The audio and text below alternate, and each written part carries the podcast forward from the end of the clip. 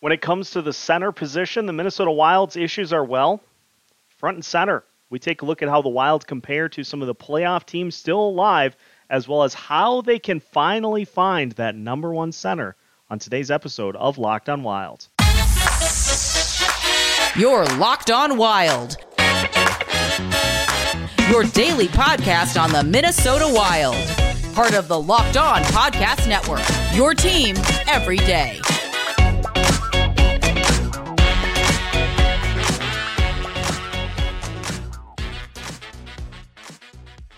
What's happening, everybody? Welcome to another episode of Locked On Wild, your daily Minnesota Wild podcast, part of the Locked On Podcast Network, your team every day. Thanks for making Locked On Wild your first listen each and every day. Make sure you subscribe on YouTube and your favorite podcast platform so you don't miss out on any of our new episodes throughout the week. On today's episode of Locked On Wild, we talk centers as we look at what let the Minnesota Wild down at the center position in their first round loss to the Dallas Stars. We'll also take a look at some potential options for the Wild to look at once their salary cap is a little more free. And we'll take a look at some of the other teams in the playoffs and their center depth as well. My name is Seth Topal, your daily Minnesota Wild insider. And as you can see, uh, dealing with some uh, computer issues at the moment. And so, uh, recording in the office, but uh, hope to have that fixed uh, sometime next week. We're doing the best we can until that point. And I found it interesting. You look at uh, the Dallas Stars, who have taken a three games to two lead over the Seattle Kraken. And one of the things that, if we go back to the series against the Minnesota Wild in round one, one of the areas that seemed to let the Wild down was their depth at the center position. This is not a new problem for this franchise. Uh, it's something that they have dealt with ever since Mikko Koivu was drafted and put into the uh, that top spot, that one C. Uh, I'll say right off the bat, Mikko Koivu was a great player who I think put up some stats based off the longevity of his career. He was not a 1C. He was not a 1C. You look at the guys in the playoffs right now. Connor McDavid. You had Nathan MacKinnon for the Avalanche. You have Joe Pavelski for the Dallas Stars. There are a lot of guys that pass that 1C smell test and that eye test that uh, the Wild just are not able to match up with. No Joel Eriksson Ek against the Stars. And so your center depth for that series was Ryan Hartman as the 1C, Freddie Gaudreau as the 2C. Then you had Sam Steel in there as well, and uh, you follow that up as well with Connor Dewar. Those are your four centers. Those guys, if we really get down to it, are probably better suited in middle or bottom six roles as centers than in the top part of the lineup. And it's not to say that they're not good players. I like Freddie Gaudreau. Uh, I think he has a lot of value in the correct role, which is more of a bottom six guy, probably ideally a third line center for uh, for a team that is really seriously contending for a playoff spot. Joel Eriksson Ek as well. I, I like Joel Eriksson Ek a lot. I think his game, as it continues to improve, leads us to getting closer to finding that number one center, but still not quite being able to get to that point um, at, at this point in his career. But he also is more of a 2C. Um, um, he's more of a middle six guy as uh, in terms of a center. Ryan Hartman as well has had some prolific goal scoring seasons, had a great one last year, didn't quite measure up to that this year, but again, not a 1C. And so the Wild have continued to kind of dance around this issue by trying to fill with other guys that have been able to produce with Kirill Kaprizov and Matt Zuccarello on that top line, but you see it when you go up against those teams the teams with the better centers usually end up having a much bigger impact in the series. And, and the stars, I mean, you go up and down the list. You got Pavelski, you got Roope Hintz.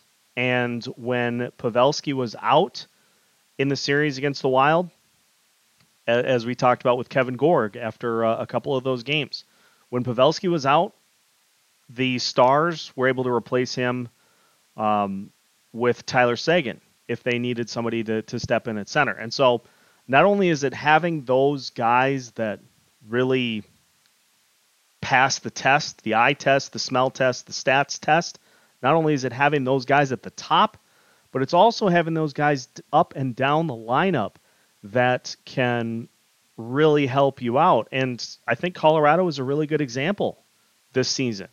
They still obviously have one of the best players in the league in Nathan MacKinnon in that top spot, that 1C.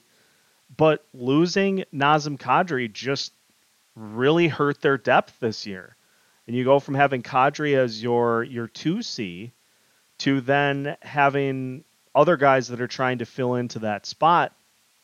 And so having those top, those clearly defined top guys is something that the Wild are continuing to try to chase and uh, are continuing to not really, they're finding placeholders, but they're not finding the ultimate solution for that issue. And it's it's a difficult thing. Bill Guerin has said it himself. One sees don't grow on trees, and he's right. It's a difficult problem to try to solve, but for this team, it's going to be one that they are going to have to eventually find. And whether that be in two years when the Parise and Suter cap hits drop to buyout stage and are under a million dollars a piece. There are some names on the free agent market that we'll talk about uh, to end the show today. There are some names that you can throw some money at, but as we'll also talk about, they may not be there. They may not be on the open market in two years once that opportunity presents itself. So the quest for the 1C is something that the Wilds have been chasing for a long time and that they are going to have to eventually hit on. They're going to eventually have to hit a home run on somebody. Now, there is a player in the Wild system right now that uh, the hope is he can be a top six guy and can help in that quest for uh, a pursuit of a top line center. So we'll talk a little bit about Marco Rossi as well as other options in the system as we continue today's episode of Locked On Wilds after this. For a championship team, it's all about making sure every player is a perfect fit. It's the same when it comes to your vehicle. Every part needs to fit just right. So the next time you need parts and accessories, head to eBay Motors. With eBay Guaranteed Fit, you can be sure every part you need fits right the first time around. Just add your ride to My Garage and look for the green check to know how the part will fit or your money back. Because just like in sports, confidence is the name of the game when you shop on eBay Motors. And with over 122 million parts to choose from, you'll be back in the game in no time. After all, it's easy to bring home a win when the right parts are guaranteed. Get the right parts, the right fit, and the right prices on ebaymotors.com. Let's ride eBay guaranteed fit only available to U.S. customers, eligible items only, exclusions apply. Continuing today's episode of Locked On Wild, once again, thank you for making Locked On Wild your first listen each and every day. For the everydayers, we will be talking on Monday with Alex Micheletti about some of the best games of 2022 2023. And we also will begin our player evals next week as well. We'll go player by player highs, lows, and expectations of what needs to happen next season. So, looking at the 1C situation for the Minnesota Wild, there is hope that Marco Rossi can be a top six guy. And let's remember back to how his how the majority of his career started with the Minnesota Wild. Obviously, Rossi has dealt with um, health complications previously in his career. So he still is still working his way back from that.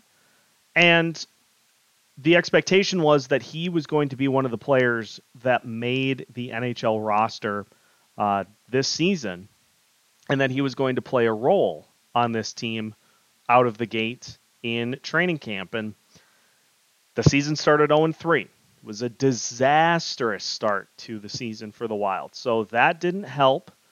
But you also look at where Rossi was put in the lineup. He was at times playing fourth line minutes, was playing with other guys, Foligno, some other guys on on the third line.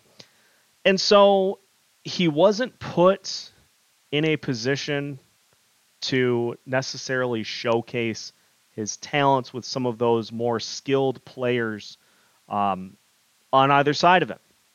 That's one side of the coin. The other side of the coin, from the coaching staff, from Bill Guerin, was that he wasn't necessarily ready to play an NHL brand of hockey. And so spent the season in Iowa trying to get a little more grit, a little more toughness to his game. But here's my stance on the whole thing. Whether or not he's ready, you have to get a solid sample size of him. And Judd Zulgad talked about this last week. You have to get a representative sample size of what he has in order to determine okay, he is going to be able to work into a role that we're hoping, maybe slightly less of a role, but a role nonetheless on this team. It's either that or if you don't play him, you don't really know. And for where this team is going to be over the next couple of seasons, which is absolutely cap strapped, and players are going to be more and more pricey, and your ability to sign said players is going to be less and less over the next two years. And so you're going to need to have some younger players that are on the cheaper side, that are on their ELCs, to be able to step in and to fill those spots. And so you you got to do it. Whether or not it takes him it, whether or not he is able to just light it up right away, like Matt Boldy did. Not every player does that. So you have the guys like Boldy that comes in and just lights it up, or even Calen Addison at the beginning of the season looked good and and helped the power play just absolutely take off. Even Brock Faber stepped into the lineup and just did not miss a beat not every player is like that at the NHL level. If we recall correctly, it took Joel Eriksson Ek a while to get things figured out um, at the NHL level, and he has since done so. But the point is, you have to just see what is there, regardless of if the product is regardless of if it is is working the way that you'd like or not. Because let's run through what we had at the center position this past year once again. You had Sam Steel who played everywhere on that lineup with some shorter term levels of success, but he also had points. He had a stretch where he was on the top line with Kirill Kaprizov and Matt Zuccarello and was invisible. He was absolutely a non participant in what was going on on the ice. And so at that point, you have to ask yourself is what Sam Steel is doing right now, which is nothing, is that better than what Marco Rossi could do as as a younger player? Is that floor of Sam Steel better than what you don't know you have with Marco Rossi. So it's it's a huge evaluation season for Rossi this year. And it's just going to be something that Dean Evason is going to have to do, regardless of his preference for guys like Freddie Gaudreau or Sam Steel. At some point, you have to allow young players to get into the lineup and to just learn how to do it. And if it turns out if Rossi plays for a majority of the season or a solid portion of the season and it just it isn't working, okay, then that's that's one thing, but you have to be sure because this is something that this team has tried to fill, tried to fill with Koivu, who is more of a he he's more of a Joel Eriksson type, but not a 1C. They had Eric Staal way later in his career to try to fill that spot. They've had a ton of guys that the Wild have tried to throughout their history put into that 1C spot. And it's either kind of a bridge guy, a band aid. You haven't had anybody that you look and you say, definitively, yes, this guy is a 1C. You don't have a Roope Hintz. You don't have a Connor McDavid. You don't have a Nathan MacKinnon. But at some point, you can't just you can't just keep doing what the Vikings do with the offensive line, what the Timberwolves do in their ever quest to try to find a point guard. It, it seems like every Minnesota team has one thing that they just definitively are not able to fill, one position that they just are not able to. And as we said to lead off the show, it's not easy. It's not easy to find those guys. So you have to see for one of the objectives this season, have to see what Rossi's capable of to see if he can elevate into a a top six type guy. If not, then that's just another attempt, another try that didn't work. Now, there are some names on the free agent market for 2025 2026. So, if the quest for a 1C continues to that point, there are a few names the Wild could consider. And so we'll take a look at those names while also erring on the side of caution about free agents that far down the line. All that and more coming up on today's episode of Locked On Wild after this. Final segment of today's episode of Locked On Wild. Once again, thank you for making Locked On Wild your first listen each and every day. For the everydayers, again, make sure you check out Monday's episode. We'll be talking with Alex Micheletti about the best games of 2022 2023 to uh, to see which ones make the list. Make sure you tune in to Monday's episode of Locked On Wild.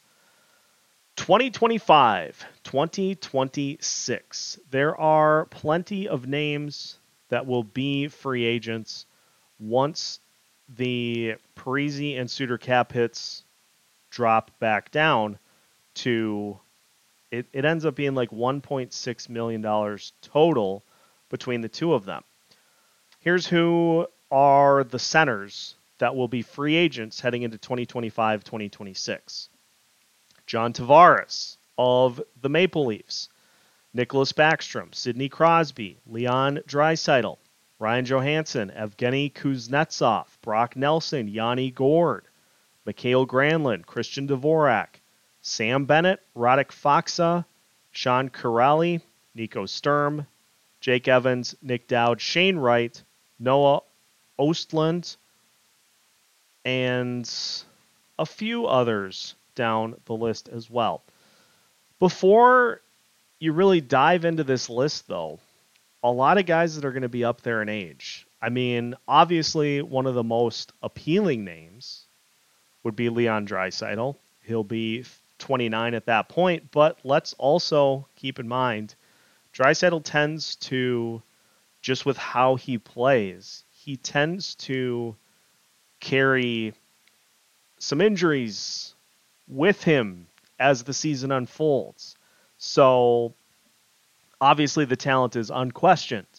And at that point, at 29, it's likely that you still have some solid productive years on the horizon from a guy like him. But the other guys on this list, Tavares will be 34, Backstrom, Crosby will both be 37. You've got a bunch of guys that'll be in their mid 30s. Cross Granlund off the list because that already happened. But the thing too is that with free agents like this, with guys like this, you're going to end up having to overpay. Such is the nature of free agent contracts if you are trying to lure a player away from the spot that he currently occupies. And so, yes, there could potentially be some names available. The other point to consider, too, is of those guys, of those guys on that list, let's say the top 20, how many of them will actually make it to free agency? How many of them will actually decide at that point that they want to move on? Now, obviously, depending on how things go with Edmonton and McDavid, Draisaitl may say, "Yeah, I kind of want to see what's out there." But again, you're going to have to pay out the nose to get a guy like that and convince him to come to Minnesota. And I, I say that knowing that it's kind of contradicting my entire attitude about how this money should be spent once it's available. In that you'll have money to throw at whatever problems you have. But you're going to end up having to get into a bidding war. Draisaitl is an eight and a half million dollar player per year right now. If he throws together a couple more 50 goal seasons, you're going to be north of 10 for him, while also trying to put something together for Kirill Kaprizov so that he sticks around.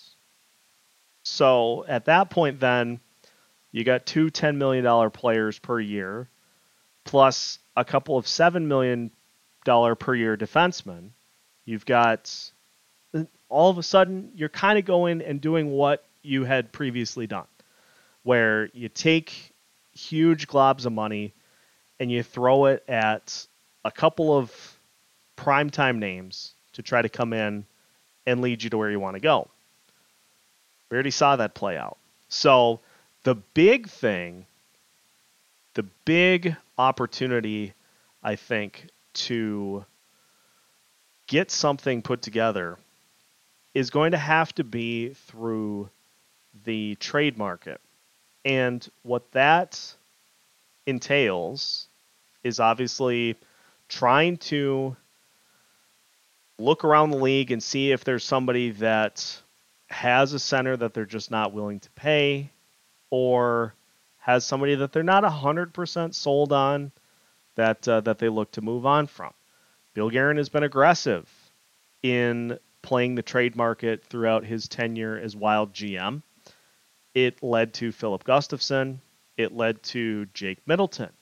So he has done a good job of being able to find guys to come in and um, and fill spots that we don't necessarily know a lot about. But back to it, we're talking about one C's here. We're talking about top line centers, premier centers, and the cost to acquire such players is also very high. And so if you can't do it there, if you can't necessarily do it in free agency, there's one other option the draft. And this is my final point today.